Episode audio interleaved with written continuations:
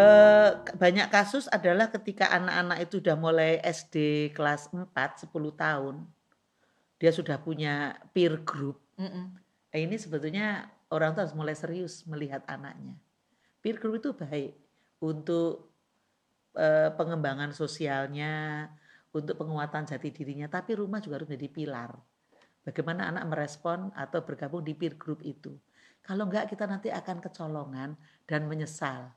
Jadi grup grup edukasi keluarga itu dari 0 sampai umur berapa itu? 10 tahun kah? Atau Kalau kami kan konsennya kepada anak sampai umur 18. S- sampai dengan 18 tahun itu sebenarnya edukasi rumah Mm-mm. yang sangat amat penting untuk Iya, ke depannya. betul. Karena setiap fase kehidupan anak itu tantangannya beda-beda. Kan ada yang bilang 17, kemudian eh 17 ya atau 15?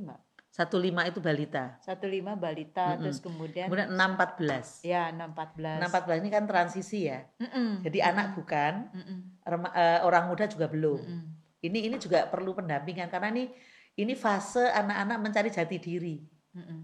Jadi kalau kasus-kasus eh, kekerasan atau sexual abuse itu di umur-umur sekian kebanyakan. Anak yang sedang ikutlah ke mana yang mau mau me- menerima saya ke mana. Nah kalau orang tua keluarga tidak cukup kuat, ini anak bisa bisa hilang arah. Makanya eh, di sinilah pentingnya orang tua juga punya keterampilan pengasuhan sesuai dengan zamannya. Anak 15 tahun ke atas beda lagi tantangannya. Dia akan berhadapan dengan mau apa aku nanti setelah lulus SMA, mau kerja, mau kuliah, Nah, itu bagaimana? perlu bimbingan itu orang beda tua. lagi. Makanya nggak gampang jadi orang Susah tua, ya. tapi kit- makanya kita perlu bersiap. Mm-mm, mm-mm. Beberapa gereja-gereja misalnya itu ada kursus persiapan perkawinan. Mm-mm. Itu juga bagian dari mempersiapkan keluarga-keluarga karena ada kalau punya anak tanggung jawab seperti ini. Mm-mm. Lalu juga di beberapa beberapa tempat mulai sekarang ini kelas-kelas pengasuhan mulai marak maupun eh, informasi pengasuhan mu- mu- mulai rame karena ada kebutuhan ini.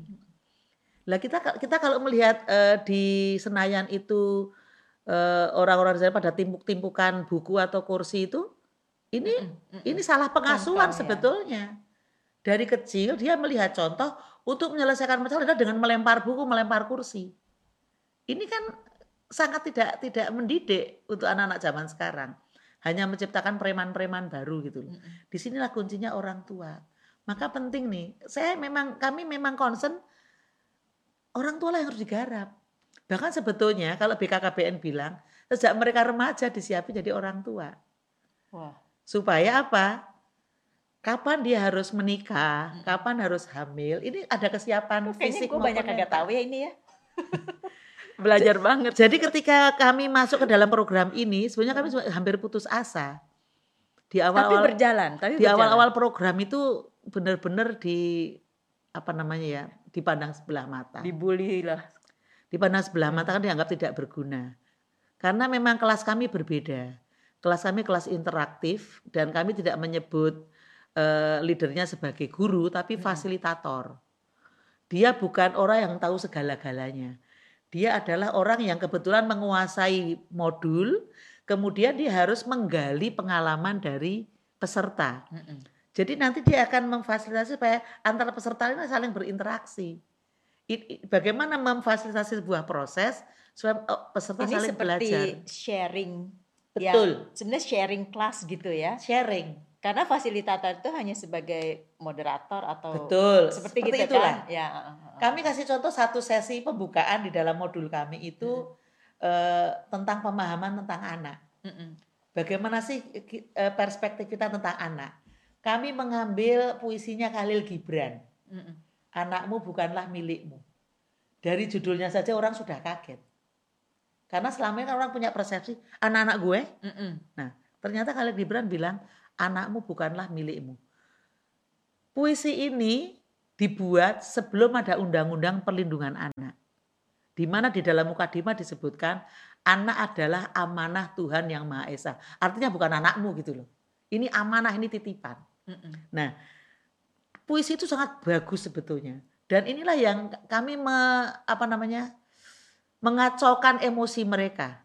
Jadi ka- kami sengaja bikin mereka menangis, sengaja kami bikin mereka terharu. Itu salah satu cara kami untuk mendorong kepada kesadaran bahwa kamu ini bukan penguasa anak. Anak bukan komoditas. Hmm. Karena banyak orang-orang itu kan menganggap bahwa banyak anak banyak rezeki. Iya. Buat apa? gitu. Buat bantu kerja. Mm-mm. Nah, lalu disuruh jadi pengemis, disuruh angkut-angkut. Ini di level bawah seperti itu situasinya. Lah ngapain punya anak nggak ada gunanya kalau nggak bantuin saya. Kata-kata bantuin saya itu harus harus kami luruskan. Karena di dalam rumah tangga itu tidak ada kata bantuin ibu atau bantuin bapak. Ini pekerjaan sekeluarga. Jadi artinya bagaimana setiap anggota keluarga berkontribusi. Jadi kami pelan-pelan satu persatu membongkar mindset-mindset para orang tua yang selama ini keliru. Bahwa anak itu adalah eh, aset, bahwa anak itu adalah komoditas yang bisa atau investasi malah ada yang bilang investasi.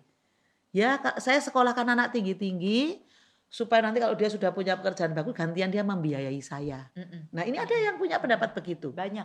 Nah, ini kita bongkar semua. Majority kayak gitu. Nah, melalui eh, undang-undang maupun puisi itu. Tapi kita tidak letterlek mem- membacakan undang-undang tidak. Tapi kami masuk melalui bahwa anak itu adalah amanah. Bahwa orang tua itu cuma busur. Yang mengendalikan busur itu Tuhan Allah. Nah, kalau busur tuh busur busur tidak bisa melepas anak panah sendiri tanpa ada pemanah toh. Nah, kalau busur me- me- melepas anak panah sendiri namanya busur hantu istilah kata begitu karena hanya tuh hanya tak pemanah yang bisa mengendalikan busur. Uh-uh. Di dalam puisi Khalil Gibran kan disebutkan bahwa anak itu kan seperti anak panah. Jadi yang melepas ya si pemanah. Pemanah kan Tuhan Allah. Jadi busur itu kan nurut sama pemanah. Itu inti amanah tuh di situ. Ini titipan.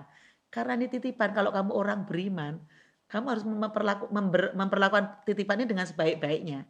Kalau kamu beriman ya. Makanya pada kelompok tertentu kami masuk melalui eh, hal-hal yang sifatnya religius, Mm-mm. Mm-mm. Me- menggandeng juga para pemimpin agama yang sebenarnya sudah kami kami berikan informasi dulu. Lalu pada kelompok tertentu kami menggandeng juga guru-guru atau juga tokoh-tokoh masyarakat setempat atau juga guru-guru PAUD itu atau kader-kader itu yang memang punya pengalaman pengasuhan yang baik. Tidak harus tokoh terkenal ataupun eh, teladan masyarakat, tapi target kami sebetulnya dalam kelas pengasuhan begini. Pertama, kalau ada fasilitator, dia dulu yang harus berubah. Mm-mm. Dia harus jadi contoh dulu. Jadi misalnya eh, kami rekrut 9 orang menjadi fasilitator kelas pengasuhan. Dia sendiri harus merasakan perubahan dulu. Karena yang karena dia harus membagikan pengalaman itu. Dan beri contoh. Memberi contoh itu yang penting karena masyarakat kita itu kan eh, tidak tidak butuh omongan banyak. Dia butuh model. Jadi ingat tadi eh, sesi sebelumnya memberikan contoh baru terbangunlah kepercayaan. Betul. Jadi eh, teladan dan terbangunlah trust. Iya, trust. Sehingga akan diaplikasikan. Kalau orang sudah percaya itu kan diajak ke mana-mana oke. Oke, ya betul, Karena dia betul. tahu saya ikut siapa. Mm-mm, Orang yang orang yang memang benar. mm-mm. Orang yang memang patut saya ikuti gitu loh. Nah ini juga saya bangun kepada teman-teman fasilitator. Ada yang berangkat dari eh, orang tua yang semula sangat kasar. Mulutnya berteriak, ringan tangan kepada anaknya.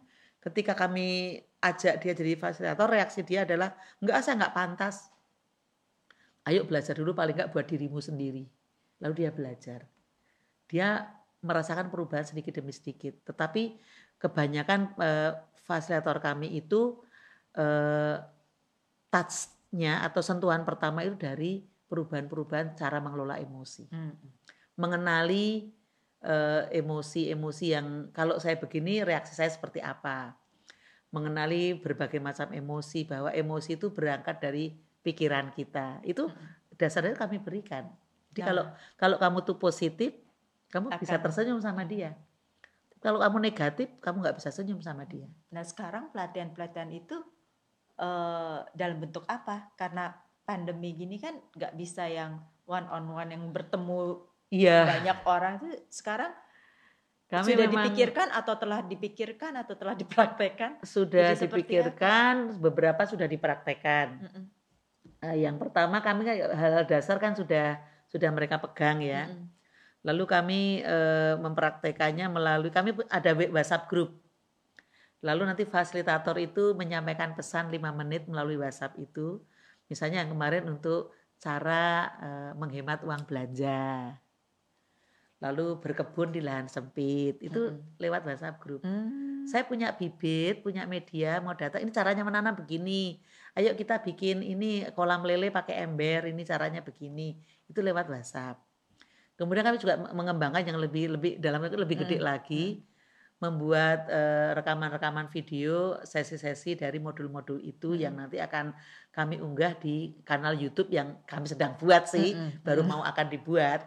Karena ternyata eh, para orang tua ini semuanya sudah biasa mengakses YouTube Iya, betul. daripada ngambil konten-konten yang nggak jelas mendingan kita tawarkan itu Produksi saja dia. karena ini kita sedang uji coba baru dibuat 10 video Mm-mm. untuk 10 sesi sesi-sesi dasar saja nanti berharap ke depan ke depan bisa kita buatkan lebih banyak lagi karena Mm-mm. memang kantor kami sudah menghitung itu bahwa sampai Februari 2021 itu kayaknya kita nggak akan ke mana-mana artinya kelas pengasuhan itu hanya akan kita berikan lewat daring Daring aja. sehingga kita akan memper, memperbanyak produksi-produksi itu. Hmm. Artinya dan itu ternyata sebenarnya lebih murah daripada mengendalikan masa yang banyak. Betul.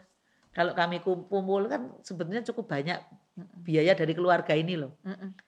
Kami kan eh, ketika kami mengembangkan program itu kami juga berpikir mengenai keberlanjutan dan kepemilikan. Bagaimana masyarakat merasa memiliki program ini juga. Artinya kami juga sharing. Waktu program ini kita perkenalkan, semua biaya dari kantor kami. Transportnya, fasilitator, bahkan snack. Lalu secara bertahap kami kurangi, snack di cover oleh keluarga. Mereka bergantian. Pertemuan besok saya dengan ibu itu, pertemuan besok lagi saya dengan ibu itu. Lalu eh, transportator yang sedang kami perjuangkan untuk diakseskan ke melalui dana kelurahan. Beberapa fasilitator bahkan bilang begini, ah nggak usah dibayar juga nggak apa-apa. Saya senang kalau melihat orang berubah. Ini kan eh, apa Sesuatu namanya yang roh yang mesti ya. kita tangkap sebagai sumber daya dan juga kerelawanan dari para ibu itu yang eh, dia merasa bersyukur dan terbayar lelahnya ketika melihat jerih payahnya memberikan dampak. Mm-mm. Ini yang- yang kita jaga. Kita tidak akan mengganggu eh, tradisi-tradisi atau kearifan lokal yang ada. Kantor kami juga bukan kantor yang uangnya berlimpah-limpah, sehingga kami Mm-mm. harus strategik menggunakan dana-dana itu untuk untuk eh, pada tahap-tahap awal iya kami biayai semuanya, terutama untuk pelatihan para fasilitator. Tapi kami juga sedang eh, mencoba nanti di tahun 2021 bekerja sama dengan komunitas Mm-mm. eh, sharing. Kami memberikan eh, materi keahlian, keahlian kami tidak usah dibayar. Mm-mm. Lalu kamu menyediakan segala sesuatunya dan ini namanya akan direspon positif. Artinya eh, apa namanya rencana kepemilikan dan keberlanjutan itu ah, sudah ditangkap oleh masyarakat di mereka situ. uh-uh. dan digital itu bagus file Iya, digital betul. karena akan terus-terusan jadi modul-modul yang sudah dipraktekkan berhasil atau tidaknya tapi ada terus kan Iya. dilihat di YouTube terus gitu apalagi yang terakhir ya kira-kira yang mau disampaikan Eh, Ya, critical critical pointnya kalau kalau critical point saya adalah kalau mau mengubah masyarakat kita, Mm-mm. berangkatlah dari keluarga. Mm-mm. Ketika keluarga itu berdaya, anak bahagia, masyarakat tentram, sehingga eh, anak-anak bisa tumbuh kembang optimal. Jadi mulailah dari keluarga kalau mau mengolah.